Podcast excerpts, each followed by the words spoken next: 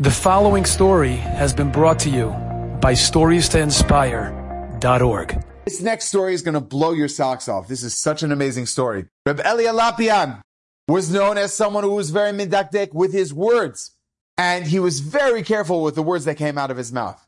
And the story goes is that one time he was on a train going from Kfar Hasidim up north, going down to Yerushalayim.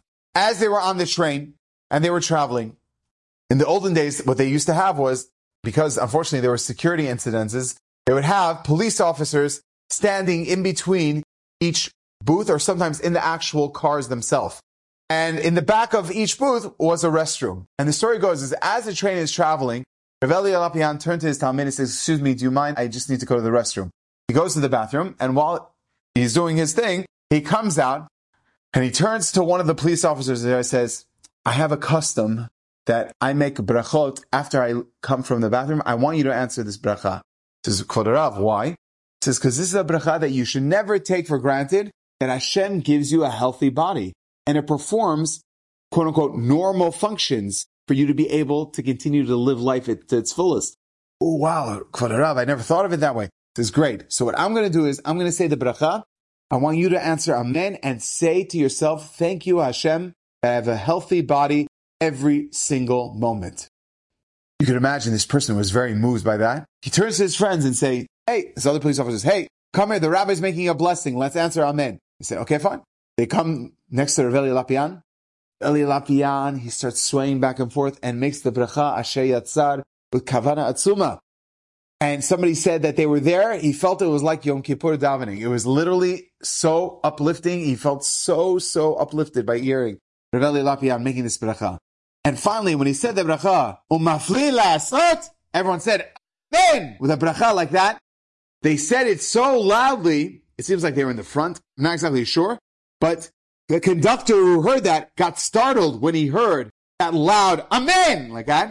He thought someone was yelling because there were so many people saying amen. He quickly slammed on the brakes of the train, and everyone was wondering like what happened. Everyone lurched forward, and as they lurched forward, they're wondering what happened. And the conductor would look back and say, what happened? What happened? They said, we just answered amen to the rabbi's bracha. Like, what? And everyone got a good laugh. And then suddenly the conductor turned white. Said, look, look. They looked literally a foot in front of the train was an improvised bomb that our dear cousins placed on the train tracks that it was about to go off when the train would go over. It would explode the train. The train would go off the rails and Rahman al who knows how many people would have been hurt. All because he was makpid to say a bracha loud. And he said the words, Hashem, rofecho basar, you heal all flesh, umafli asot, and you do amazing things with your work. And that literally was what happened. They got saved from the bracha. What Rav Eli Lopian said, Hashem, your work is amazing. You literally saved my body. Kipshuto. When a person is careful about the words that come out of their mouth, Hashem makes sure that it actually is fulfilled. Rabbi Yitzchak Isaac Halevi Herzog, the Rabbi Rashi of the Ashkenazim of Medina Israel, who was known to be a tremendous Talmid Chacham, as well as he had such beautiful midot. So I have to share this story with you. There's a few stories. It's unbelievable. In page 81 of the book, The Rabbinate in the Stormy Days, Rev Herzog was very makpid about the words that he used to make sure that it was always truthful. And because he was a very truthful person, he, his word was accepted by many people because they knew if he said something, it was obviously the truth. He wouldn't change or backtrack or that's not what I meant or did I say that? You, you didn't understand it or I never said such a thing. If he said it, he said it. He stood by his words. And one of the things that he had was his midata emet. So listen to this story. In the 1940s, he was going on a trip of chizuk with his wife, his rabbanit, and they were in Cape Town, South Africa. So while they were in Cape Town, South Africa, they heard that Rommel and his forces were getting closer and closer towards Eretz Yisrael, and it was in a matzav sakana. It was a very dangerous time. So people told him, listen, Kodarav, you're in South Africa, literally at the bottom of the world.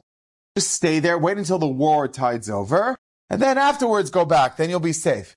He says, a leader never abandons his flock. The captain has to go back to the ship, and I'm going on the next ship out. He found out the name of the ship. You could look this up.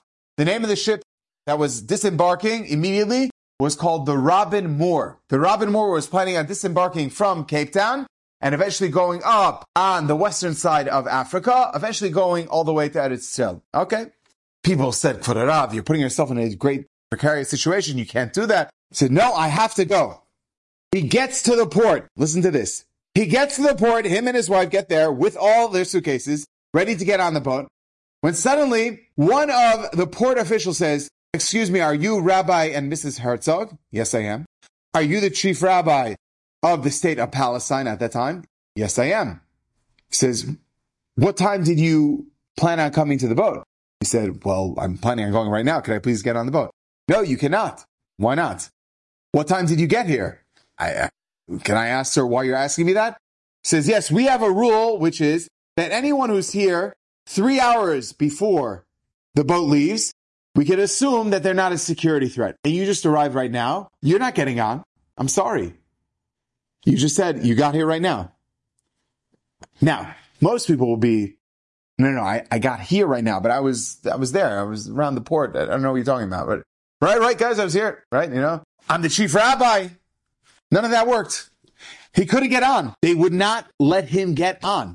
The boat is right there. Can I please get on the boat? No, you can't. You weren't here for the required time. You yourself said you were designated time. You said that. Is that not true? Yes, it's true. I was only here just now. I just arrived right now. Now, most people being like, okay, listen, Rabbi, you weren't here right now. Just tell him that you were there a little bit, you know, and just get on the boat. You need to get on the boat. You yourself said that. And you have to realize he looked so foolish because he was telling everyone a captain never abandons his flock, never abandons his ship. And he is always there for leaders with his flock.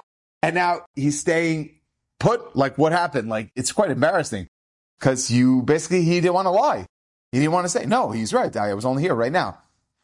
Somebody said, you know what? Send a telegram to one of your high important, high ranking officials to let the person know that you're the chief rabbi. It's not like you're a stam person. You're not just a regular person.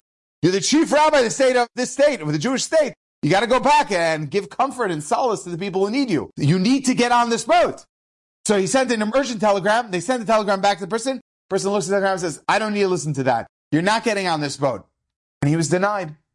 The boat disembarked from Cape Town and he had to rebook a new trip a few weeks later. And they heard while they were waiting, a week and a half into the journey of the Robin Moor, it sunk off the coast of Africa and there were no survivors.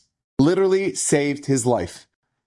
And the crazy thing about this story is a decade later, in 1951, once again, he was traveling to Cape Town from Medina Israel, from Eretz Israel, and he was about to get on a plane. Mamash, a similar thing.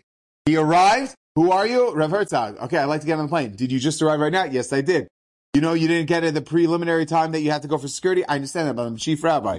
Doesn't make a difference. I don't care if you're the president. It makes no difference to me. Prime minister, you're not getting on. You weren't here for the preliminary time. And people were like, whoa, whoa, whoa, whoa. You know, who, who, do you think you are? And Rev Herzog said, I can't say that. Uh, check it. I can't lie. I just got here. You're right. He didn't get on the plane, and that plane went down.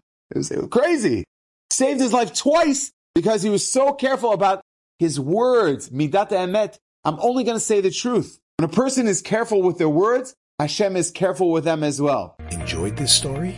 Come again. Bring a friend. Stories to inspire.org.